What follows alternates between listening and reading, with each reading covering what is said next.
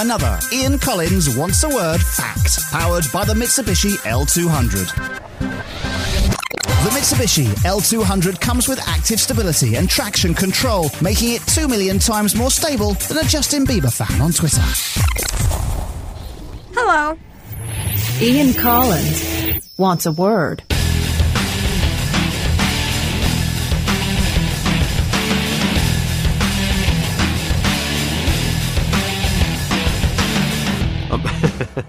I'm sure I haven't made that up. There was an ice cream in the 80s, and it was called the Big Knob. I haven't made that up.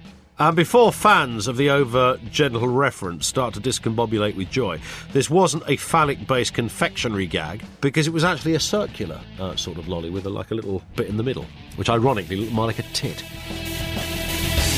On the show, this We attract a new follower called Muffy McButt. Andy Burnham's front's worth of this, I am Ambassador Phantom from the planet Krangkor. and we'd be left shaking like John Inverdale at a Mumsnet summer fete if we didn't dispense large amounts of this.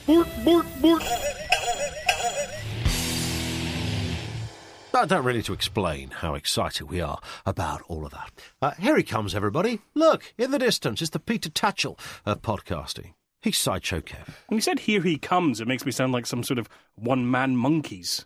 I was thinking more of Bod. And we've spoken about Bod before, but Bod was revolutionary because every single character had specially composed theme tunes, performed and sung by the legendary Derek Griffiths. Yeah. Farmer Barleymow was my favourite. PC Copper. Here comes PC Copper. It was sh- come on. It was great. It was rubbish. Look, Hardly the herbs. more innocent times, though, let's be honest, because back in the day, Aunt Flo, you go, oh yeah, fair enough, it's a character in Bod. These days, it sounds like a lady's time of month. Fair point. It's questions and feedback via social media like Facebook, Twitter, and also email. Paper aeroplanes through the window, bricks through the window, and people just shouting stuff at us in you the are street. so going to regret that. Mm-hmm.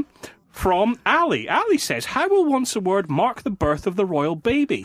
I see some radio stations are changing their names or having special jingles done for the occasion. Yes, we've got a commemorative plate.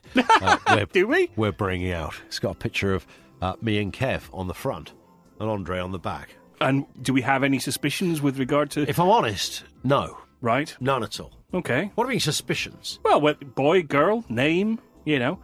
Other podcasts have been speculating on the name of the child. Could be born by now, of course. Of course. Yes. Because, you know, people might listen to this in a year's time. They'll say, what are that pair of honkers talking about? The royal baby's 27. Well, luckily, it's the it, king. if it has been born, then all I have to do is because obviously podcasts are pre-recorded. They're not live, folks. They don't stream directly into your phone as live. So what we'll do is we'll do a special bit here, and I'll just say if it has been born, the name of the royal baby, and I'll edit it in later. So, for example, isn't it great that the royal baby has been born and its name is Nelson? Works like a charm. Well, you, j- you joke, but uh, there is that possibility that, you know, Nelson Mandela, a man whose impact on the globe is there for all to see, Yeah. uh, t- you know, t- a quarter of a century in the clink, apartheid abolished, becomes the president, all of that, clearly, with, you know, with respect, Nelson is reaching his dying days. Yes. Uh, if he's already died, then Nelson is dead, depending on, yeah. Just preparing for every So, eventuality. yes, and people listen to this in the future. You see, uh, so wouldn't it be fantastic if Kate and William came out and said, you know, as a tribute, we are calling our baby. Nelson. You can just see the aristocracy around the land coughing and spluttering on their blue nun Yes. as that announcement is made. Did you hear that, darling? Blue Nun? It's true. No, it is true. But, you know, uh, we wish them well and little baby Nelson also. From Manny in Cape Town. Out here in Cape Town, there are entire communities listening to this show. Which show? This show. Hey. I've also noticed a disproportionate amount of these people driving Mitsubishi cars, just in case your sponsors are listening. Nice. Anyway, how influential do you think this podcast is? I would like to think we have the influence of sort of Ban Ki-moon or a Boutros Boutros Ghali character. Really? I would like to think that, yes. Hmm, not sure about that. I'm not sure. I did have though uh, this week. One, you know, every now and again, when you work in, I was about to say the medium of audio, but I suppose it applies um, sort of media based generally. Right. But this happens to be something that happens with cab drivers. They recognise your voice. They know your voice because they listen to, you know, to radio and, and, and pods and downloads and stuff. And so they know your voice. So I was coming out of Charing Cross Station when this guy says to me, "There's the taxi rank." I'm walking towards that, and he says, "Do you want a word?" And I said, "Sorry," and he said, "Do you want a word?" And I thought, "Okay, it's a bit strange." And he said, "You're Ian Collins, you are." Now, Blimey. he said this. He kind of delivered it like a trauma nurse might address a patient waking up from a nine week coma, as if I didn't know who I was. And I kind of looked at him. It was a slightly odd exchange. And then he just went, anyway, get in. And I said, but I don't want a taxi. And then he said, oh, is it like that? And I thought, well, what does he mean? Uh, is, it, is it like that? And he just went, never mind. And then he looked at me like I slept with his wife and drove off. So if he's listening, I didn't. I don't know what his name is. If I've dissed his cab driving bill, I wasn't trying to. It's not like I was going for a cab. No. I only went over to his cab because he called me over. Yeah. Had he not called me over, I'd have walked straight past and gone to work. I work over the road. It would have been very lazy to take a cab. Yeah. In fairness, he did f- his wife, though. Yeah, that's right. Oh, Doris, she's a lovely lady. See her every fortnight. So yes, do we have a an influence? Clearly, with some uh, cab drivers, we do. And God bless him everywhere, Yep. just in case. From Norman Nevermore. Norman says, regarding TV prizes, you know, we've got this ongoing thing, and last week, because we were talking about the blankety blank checkbook and pen. Yeah. And you said last week, what about Bully's special prize? Yep. And uh, what about um, Run uh, around. Run around and all that kind of thing. Well, Norman says, regarding TV prizes, never seen a blankety blank checkbook and pen. That's because they don't exist, Norman. Stop it. But I did once manage to drop a crystal maze engraved crystal on my aunt's kitchen floor with spectacular results. Did you like the crystal? I love the crystal maze. Is it? But only when Richard O'Brien did it. When Tenpole Tudor did it, it wasn't as good. It was kind of like, you remember the adventure game? Yes. You know, with the talking blah, blah, blah, plant and hmm. stuff like that. It was like that, take it to the next degree. Were you in that bar that time that Richard O'Brien was in? I don't know. Yeah, he came over to the table and he he was clearly having an argument with somebody about a song in a, a music like Guys and Dolls. And he came up to our table and said, uh, what, what's, that, what's that third track in the second act of Guys and Dolls? It's like, you know, Richard, I love your Rocky Horror stuff, mate. Your Crystal Maze was beautiful, but f- off. I had no idea what was track three on Act two, scene seven of Guys and Bloody Dolls. Nice man, though. Nice fella. He uh, He's in the States now doing lots of voices over there, I believe. Is he? For kids' cartoons. Okay. Yeah. Good work. Uh, from Hartlepool Vince. Vince says, Don't you think it's a bit weird that a contestant with a Botox fetish won The Apprentice? I haven't watched any of The Apprentice this year, much like most of the country, judging by the audience figures. The girl that won it, because you no longer go into business with Lord Sugar, he invests in your business. That's the way it now Yeah, uh, kind yeah. of works. So he gives you, uh, she gets 250,000 quid, which is ironic because that's probably what it would cost to de wrinkle Lord Sugar. Yes. And she's going to set up cosmetic uh, surgery places delivering Botox. But quite aside from that, quite aside as well from the nonsense of contestants uttering uh, Lord Sugar 12 times every bloody episode because it's always the yes, Lord Sugar, morning, Lord Sugar, those fake stacking hi fi systems you used to make were sh- Lord Sugar. Yes. All of that. Just putting all of that to one side. What is odd about The Apprentice, and I'd never really picked this up before, is this business of the winning team versus the losing team. So they get the results of whatever challenge they've been on. Team Endeavour raise £760. Uh, you, you're brilliant. Uh, but unfortunately, uh, Team Capricorn only raised £745. And for the difference of 15 quid, the losing team are treated to this kind of pre rehearsed set of sugary one liners in the tone of someone who's prosecuting a global finance case. Yeah. And you get the how did you get it so wrong? What on earth did you think you were doing? It was 15 quid's worth of difference. Hardly the national debt of Nova Scotia. There was no real difference between the winners and the losers, and yet the losers are put through the mill and the winners are sort of treated as if they did something overtly spectacular. See, now this is the thing about The Apprentice, and I went off it when a couple of years ago they started doing this thing where you you'd have the people who go off for their treat, Yep. and the people who were staying in the boardroom to get fired. For some reason, they started doing this thing where they're all sitting around in the house in their casual clothes, going, "I wonder if Johnny has been fired." I do hope not. I like Johnny. And it's also fake. You could tell the producer has sat there and said, Hey, tell you what, can you have a conversation about the fact that Johnny might have been fired? And it's just, it's so horribly fake. And I think at that point I thought, I'm not going to watch this anymore. And you didn't. No, Ever again. exactly. Although, interestingly, you know that uh, The Apprentice did change its rules. Did they? Yeah, well, it used to be you went, you got a job with Lord Sugar. Yes. And now Yes. it's you go into business with Lord Yep. Do you remember who told us that they changed it because you can't offer a job as a TV prize on this very podcast? Who told us that? Carol McGiffin. That's right. She, She told us this. There was something else that Carol McGiffin said, which was about appearing on reality shows and how Yep. she could never ever do it. Did you see who is rumoured to be going in Celebrity Big Brother this year? Carol McGiffin. No. We have got to talk to her about this. Because she, did say, didn't she? I would never, ever, ever, ever, She ever, absolutely ever, did. ever, ever do that. Now, the story, of course, might be complete nonsense, but, you know. From Johnny number five. Hello. Johnny number five is alive.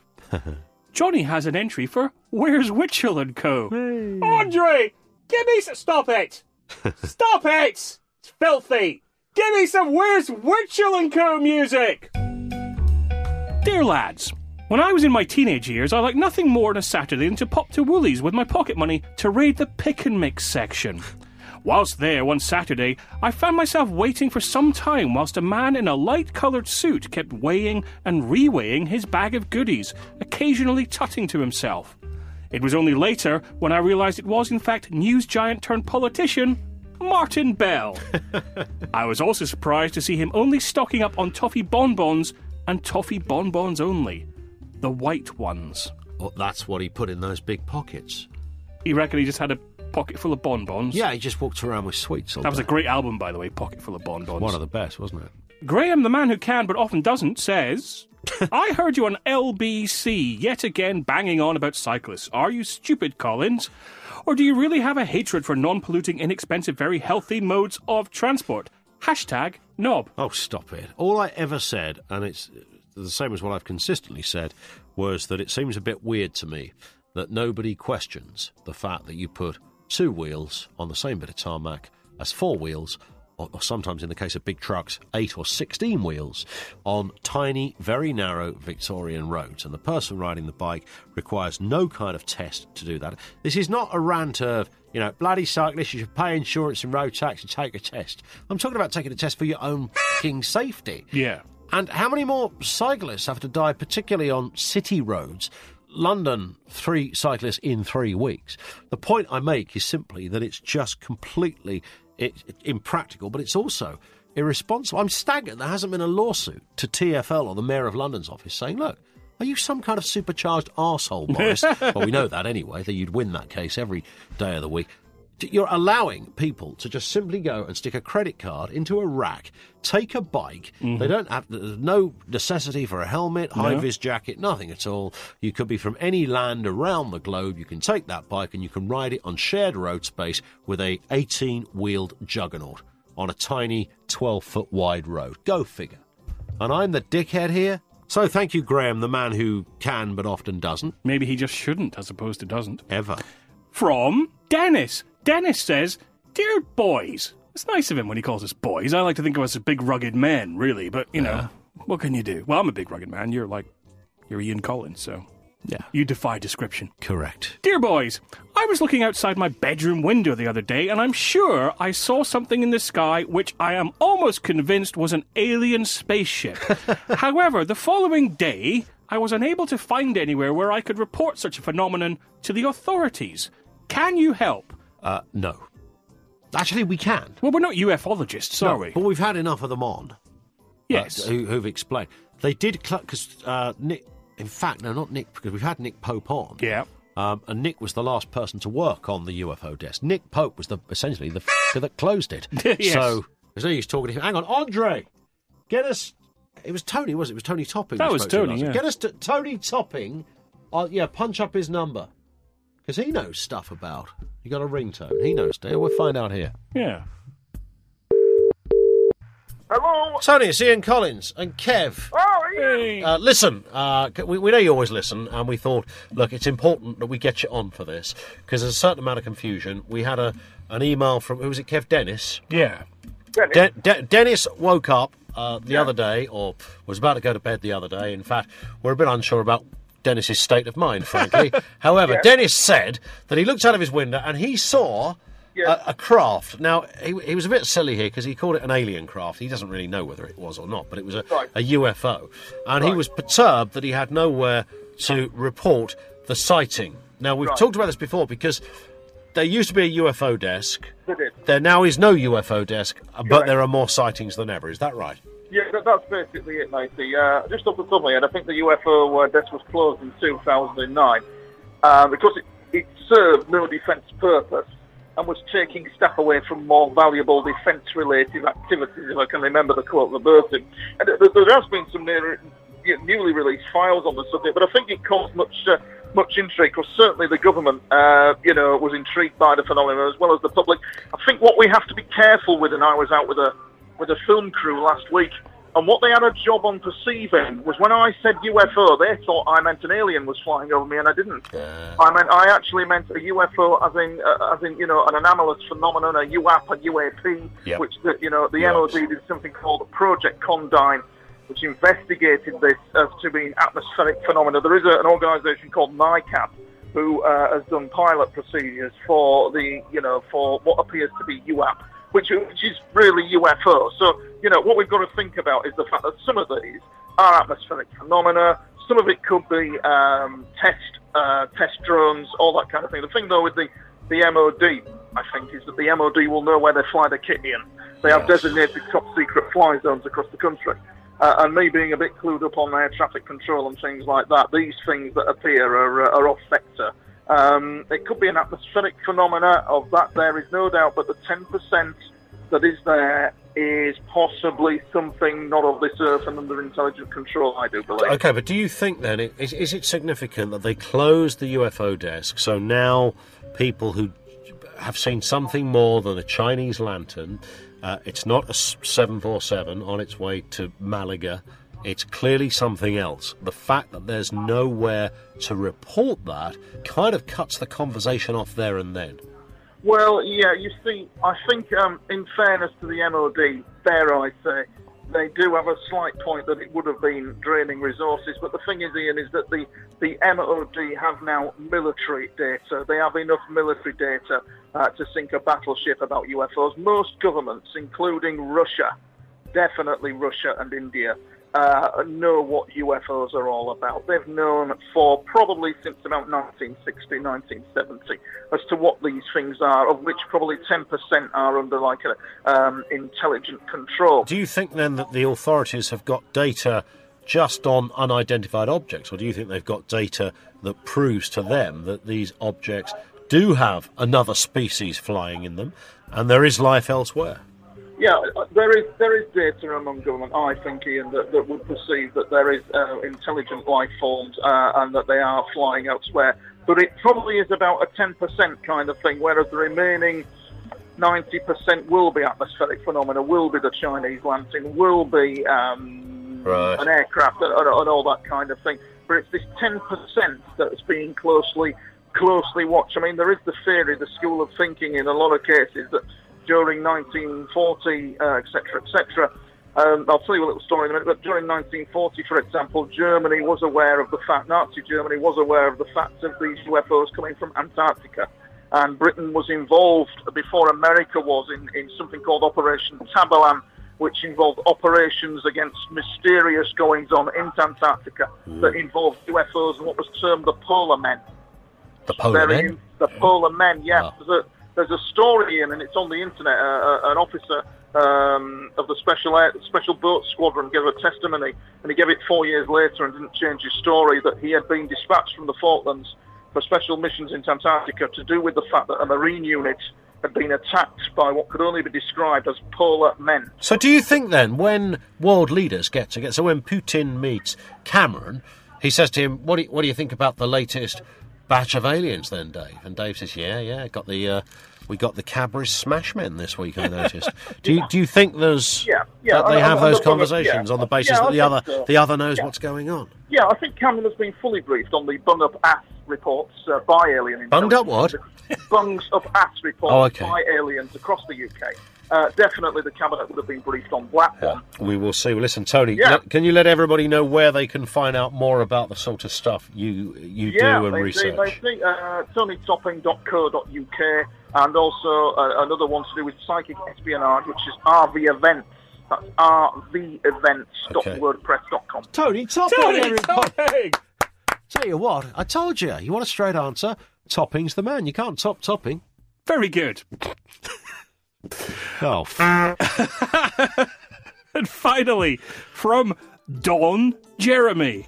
Don says, never mind a mainstream movieplex blockbuster, because you know last week we were talking about status quo and them making a film and should there be a. Ah, yeah. Wants a Word film. Don wants to know, what would a Wants a Word porn movie be like? I don't know. I don't want to think of who's going to play who or who's going to play with who. No. Don't matter. But then if we had Andre, we could change his name to switch gender, so it'll be Andre R, and then there'll be a girl involved at least.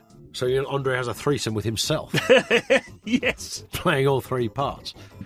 Must be a whole fetish genre there. A whole fetish, yes. That's the problem. probably is. Yeah. Okay, Andre. Away you go, Andre. Get your cine camera out. They don't call him a f- for nothing. Uh, if you've got any questions you want to send to us, kev at onceaword.com, ian at onceaword.com. Uh, we try to include as many as we can. We don't always do them the following week. Can't always get all, all those in. And of course, uh, we do try and pick a cross representation. Thank you for Still to come, by the way, we've got your thing. Stuff. I've got stuff. You, Kev's got stuff. Stuff to do and say. Yeah. But it is that time. The feature that takes a long, hard look at life's knobheads. You know the kind of folk, those who, regardless of sex, status, or faith, find themselves acting in a penile based manner. They might be off the telly, they could be your mate or your neighbour. It's even possible it's your other half.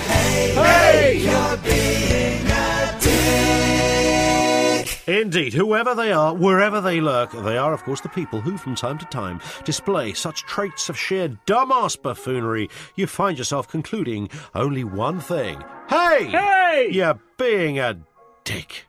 Kev, have you got one? I do. You're familiar with railway stations. yes. There are places where 21st century and all that. Kev. I know there are places where you can on the get trains. get a train from to go somewhere, go elsewhere. The idea. Sometimes over long distances. Are you explaining the concept of railway journeys? Yes, I am. Okay. That's for a reason, though. Okay. I do have a good reason. As you're also aware, the larger mainline stations throughout the country, when people are trying to promote a service or product, you'll often see them handing out free samples, yeah? Samples of You know, it could be anything. Ritz crackers? Possibly. Okay. Yeah. Shampoo?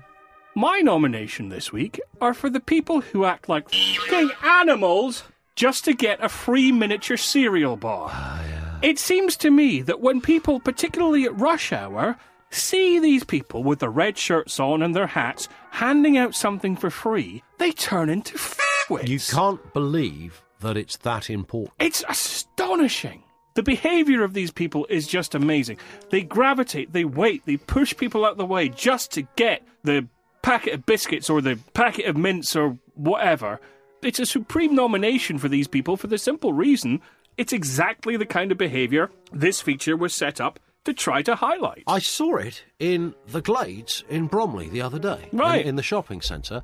I first spied the queue before I knew it was going. This queue went on and I thought, blimey, Nana Mouskouri must be at the Churchill Theatre or something. Was she? No. Oh. They were giving away a free pretzel at the bakery place. There you And go, then. The queue was, well, it was down one entire end of, of the shopping centre.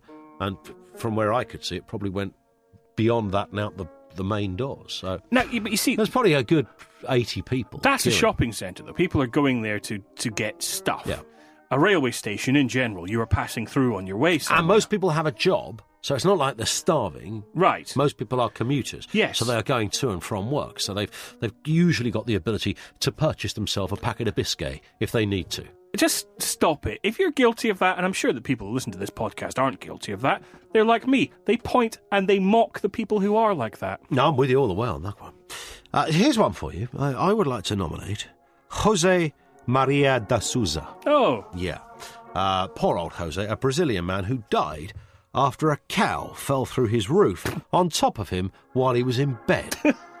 now, uh, dear old Jose, who was 45, had been in bed with his wife Lenny when this animal fell through the ceiling at their home in Caratinga which is in, you like the accent?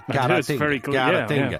Uh, it's in southeast Brazil, as everybody who listens to this will know. And the cow, they reckon, escaped from a nearby field and it somehow clambered up the side of the house, which was on some sort of hill, onto the roof, and then it backs onto the steep hill. And the minute it stood on a bit of loose slating, through it went, it landed on Jose's head, killed by his own cow. Now, his wife said, uh, I don't know how this happened. He told me he only fixed the roof a week ago. Fucking liar. no, he didn't. He told you that. Now, if you ever wanted a definition of somebody being a dick, that's the man who tells his wife that he's fixed the roof when he knows full well there's the potential that a cow could climb on top of it and land on his head. Could have been her, of course. You know what, though? D- despite the fact there is some amusement there, uh, it's a sad story because someone died. And it's fair to say, it's no laughing mooter.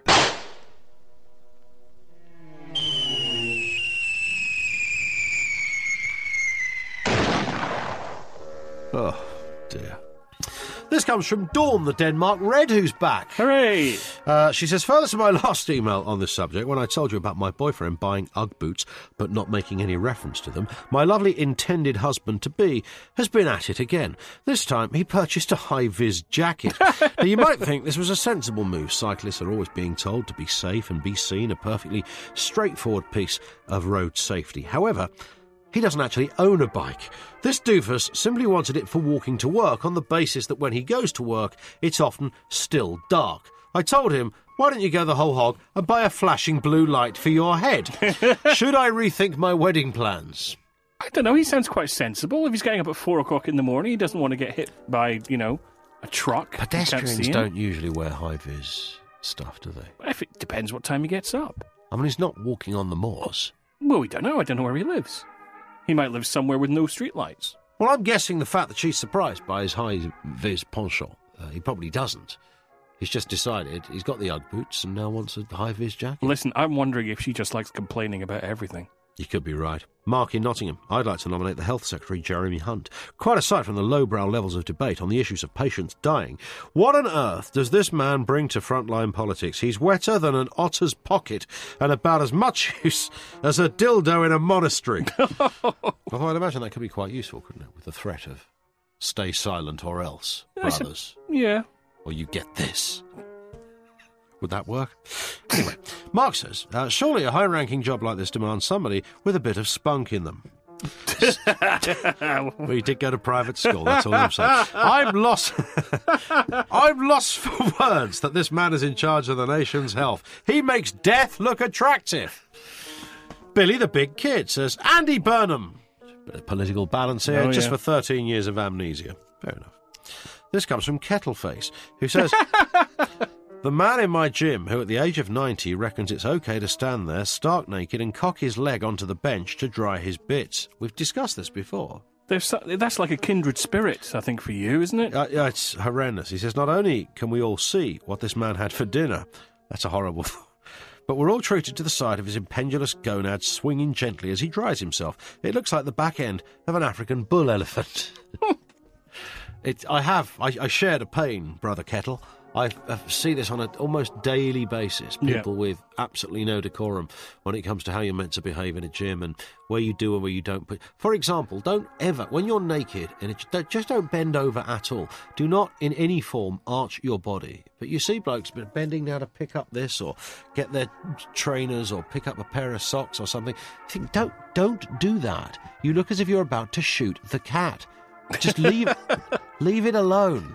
Apply the rule. You remember when you were taught how to pick up uh, a box at school? Yeah. Ne- never bend, always crouch. You know, do if you're stark bollock naked in a gym, surrounded by other strangers and members of the public, which is exactly what it is, then do not bend over and display your sphincter to the entire changing room. It's disgusting. Maybe it's just when you're around. Maybe it is. All right, Collins, where's some of this? I don't know where I can go with that. Uh, John Bradley says, I'd like to nominate John Inverdale. He's a dead cert. Yes. Uh, we, had, we had more uh, nominations uh, for this this week for John Inverdale. Of course, who made the uh, disparaging comments about the female tennis player. Yeah.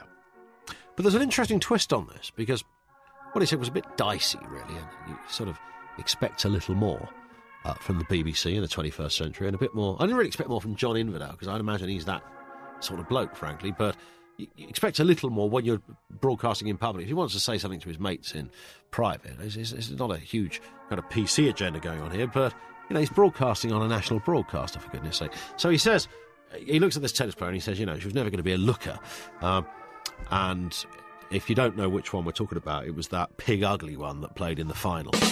She's playing uh, another girl, but the other girl, who was more animated and clearly, uh, no other way of putting it, clearly the the more attractive of the two in terms of advertising. Mm-hmm. I bet you the one who was the runner up gets more advertising deals Yeah. than the girl that won.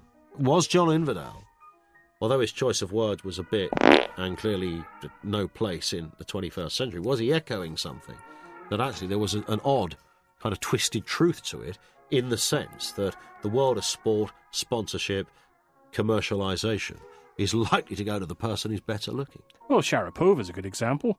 She was shit at tennis, but now she's selling bottled water. Fair point. When I say sh- probably better than me, but not better than you. Uh, Stuart says Wayne Rooney. He gets two hundred and fifty thousand pounds a week, and he's still miserable. Uh, Stuart says, I think you should therefore change this feature to Hey, hey, you're being a colossal thunder. Excellent. I'll get I'll get that sung tomorrow. That's the bit that we liked. And Andy Wildman says, uh, I'm nominating my father.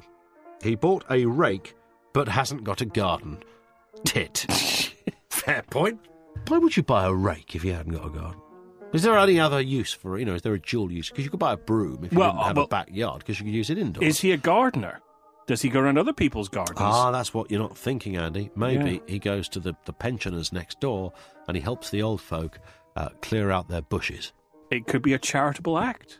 Perhaps he goes to, you know, care homes with his rake and rakes stuff up. It's possible. I'd like to think he's Possible. got to give him a heart of gold from Esther. Old That's what we say. old Daddy Wildman with his with his rake and his bucket and Never far away his hat You always know Wildman and his hoe out and about the town, Yeah. doing good for the community. with a with a little speaker pack playing the Farmer Barleymow music as he walks around so people know he means business. know he means business. Barleymow meant business. Pa Wildman also means business. Then he get loads of sponsorship and go like to Africa and Yeah. build huts for uh, people without huts. I think it's fair to say he deserves a knighthood. Andy Wild- Wildman's dad is essentially He's a saint. Father Teresa. Yeah, That's what he's a he is. saint. Yes. And yet, his bastard son just ungrateful and takes the piss out Yeah. of Who's the tip now. Andy? Who's the tit now? Uh, if you've got any more of those you'd like to send to us, uh, just do it at the usual addresses. Kev at wantsaword.com, Ian at wantsaword.com.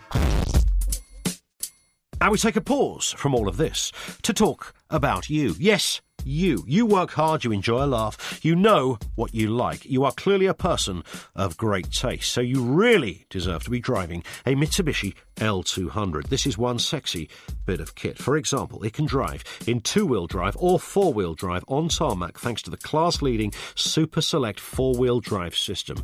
Beat that. And there's never been a better time to own one. It's now available at an incredible price. The L200 Trojan Double Cab is just 15,999 with a five year, 125,000 mile warranty plus optional three year fixed price service plan. So you don't need to fret about unforeseen costs biting you on the bum later. Check it all out and find out more details. Mitsubishi-cars.co.uk slash L200. The Mitsubishi L200, now with a five year, 125,000 mile warranty. Yep, adhere to that. And adhere to this. Uh, be upstand. No, don't be upstanding. Just stay where the hell you are. Uh, this No, is no, side- stand up, stand no, up. Well, what do you people to stand up for your Stand feature? up. But that's how people who are listening on the train or, or the tube or uh, would know each the other. The whole If carriage is now people- standing up. Well, Stand up on the 820. that would rely on people all listening at the same time. But if people just start standing up randomly, it'd look a bit odd. So I think it's fair to say that whenever you see someone standing up with headphones in, they're enjoying this. Po- well, Yes. they're listening to this Uh, podcast. yeah, enjoying is a strong word, Kev, to it apply to what we do here, but yes. So what have you got for us this week? Well, you know, Twitter and Facebook and the like it can be baffling, especially if you're new to them. Lots of it, yeah. Uh, I mean, making a faux pas in a social media situation, it can be just incredibly damaging. yeah, not good. So, with that in mind, it's time for Sideshow Kev's social etiquette scenario test. Okay. Check it out, E. Yeah, all right. I'm just going to present you Yeah. with a scenario. Okay. You just have to, you know, tell me what you would do in that In that scenario. in that okay. situation. Fair enough. For example, on Facebook, Yep. a friend posts, "Oh my god, I can't believe that just happened," and nothing else. Now, should you comment, or are they just desperate for some attention? Firstly, uh, unfriend them. People t- do say that a lot. Loads. I can't believe what's just happened. Yeah, but that's exactly it. People are meant to comment, "Oh my god, honey," H U N N I. then you have a dialogue about it, and it's just to get attention. These people deserve your pity. Correct. I would say. Yes. So unfriend them is the advice. Don't reply to them. Interesting, because I think we're finding out a little bit about how your mind works. Yeah, yeah, sure. Uh, Twitter. Believe me, I've dealt with every bloody oddball you could deal with Yes. on social you do attract, networking. Well, not just social networking in life. you do attract them. yeah. On Twitter, Yes. you attract a new follower called Muffy McButt, who tweets you nothing but weird tiny URL links. Should you follow them back and send a welcoming DM? Uh, no. Uh, you, you, the best thing to do with people like that is obviously to uh, ignore them. Uh, sometimes you block. You block somebody uh, as well as ignore them. Uh, sometimes you don't block somebody. Uh, usually on the advice of the police. Best you keep them unblocked because the minute you block somebody, somebody will say you're showing attention. Obviously, we have a team of people that deal with our Twitter, but supposedly you're not meant to get into it. So even blocking somebody can be seen as an acknowledgement of some sort. Yeah.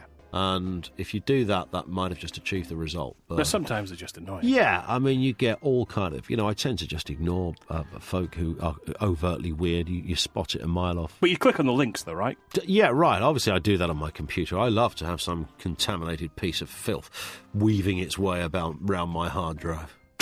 It's not meant to be some kind of Is it double. gr- is no, no double. Oh, for God's sake! This is the Jim Davidson show. Here's another one. Go on. You're told via Twitter that someone on the radio station you used to work for has stolen one of your old features and is passing it off as their own. How do you react? I say, Danny Kelly, you thieving whack whack. Give it back. Your Facebook account is hijacked, but the person posting as you is actually very funny, and everyone still thinks it's you. Do you let them continue or have them shut down? No, I, I think I'd keep them going for you know I don't know a goodly while. Really? Yeah, How long is a goodly wouldn't while? Couple of years. Why not? What have you got to lose? What have you got to lose? Nothing. Reap the benefits. Reap the benefits of the comedic joy of the imposter. Finally, someone asks you to retweet a message for someone you don't know who it's claimed is terminally ill and whose dying wish is to get to 100,000 followers.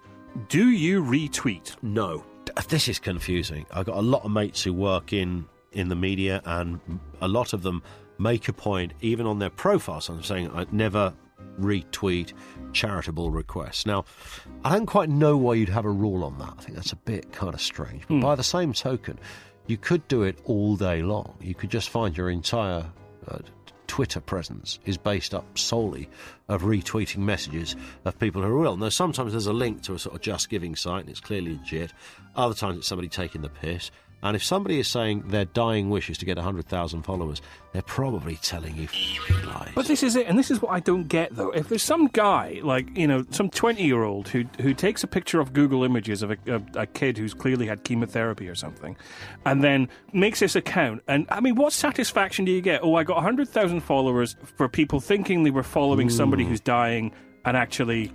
It just it just seemed weird to the, me. the troll no, kind of- dude, the internet is weird. I'm sh- I it want it is shut weird. down. I want it closed. Stop Who it, do I have to talk to in government to have the internet closed? Tim Berners Lee. Yeah, great big. Giving it large about, oh, yeah, we invented something we think is rather special here. No, you just corrupted the entire planet. Nobody knows whether they're Arthur or Martha right now, all due to the internet. You don't know whether they're. Come off Facebook, go on Facebook. Do you join this? Do you start Friends Reunited? Do you go back onto MySpace? Do you know what you're doing when it comes to shopping? You one click this, one click that. Before you know it, you can't pay your uh. fucking mortgage because you bought too many bloody Hoovers off of Amazon or too many DVDs from Play.com. The uh, inter- you watch your movies on there. You've got no CDs anymore. Everything is virtual. And all your friends, you don't speak, don't even send birthday cards anymore, do you? No birthday. Oh no. Send what a send an e-card because everyone loves an e-card. What the f***'s an e-card? And it's all down to you, Tim Double-Barreled Berners Lee. Yeah, whack whack. Oops. You can follow Ian Collins on Twitter at Ian Collins UK. Credit Stream. And there you go. Enough of that caper. We are, of course, back next week. Thanks to you for downloading. If you like what we do and want to help support this podcast, then get over to iTunes to rate, review, and importantly, subscribe. Android users can try us on the free Stitcher app or download at stitcher.com slash wants a word. Thanks to all of our guests. All can be followed on Twitter, as can we, at wants a word. The in-show feature and sponsor music is by Kevin MacLeod. His website is incompetech.com.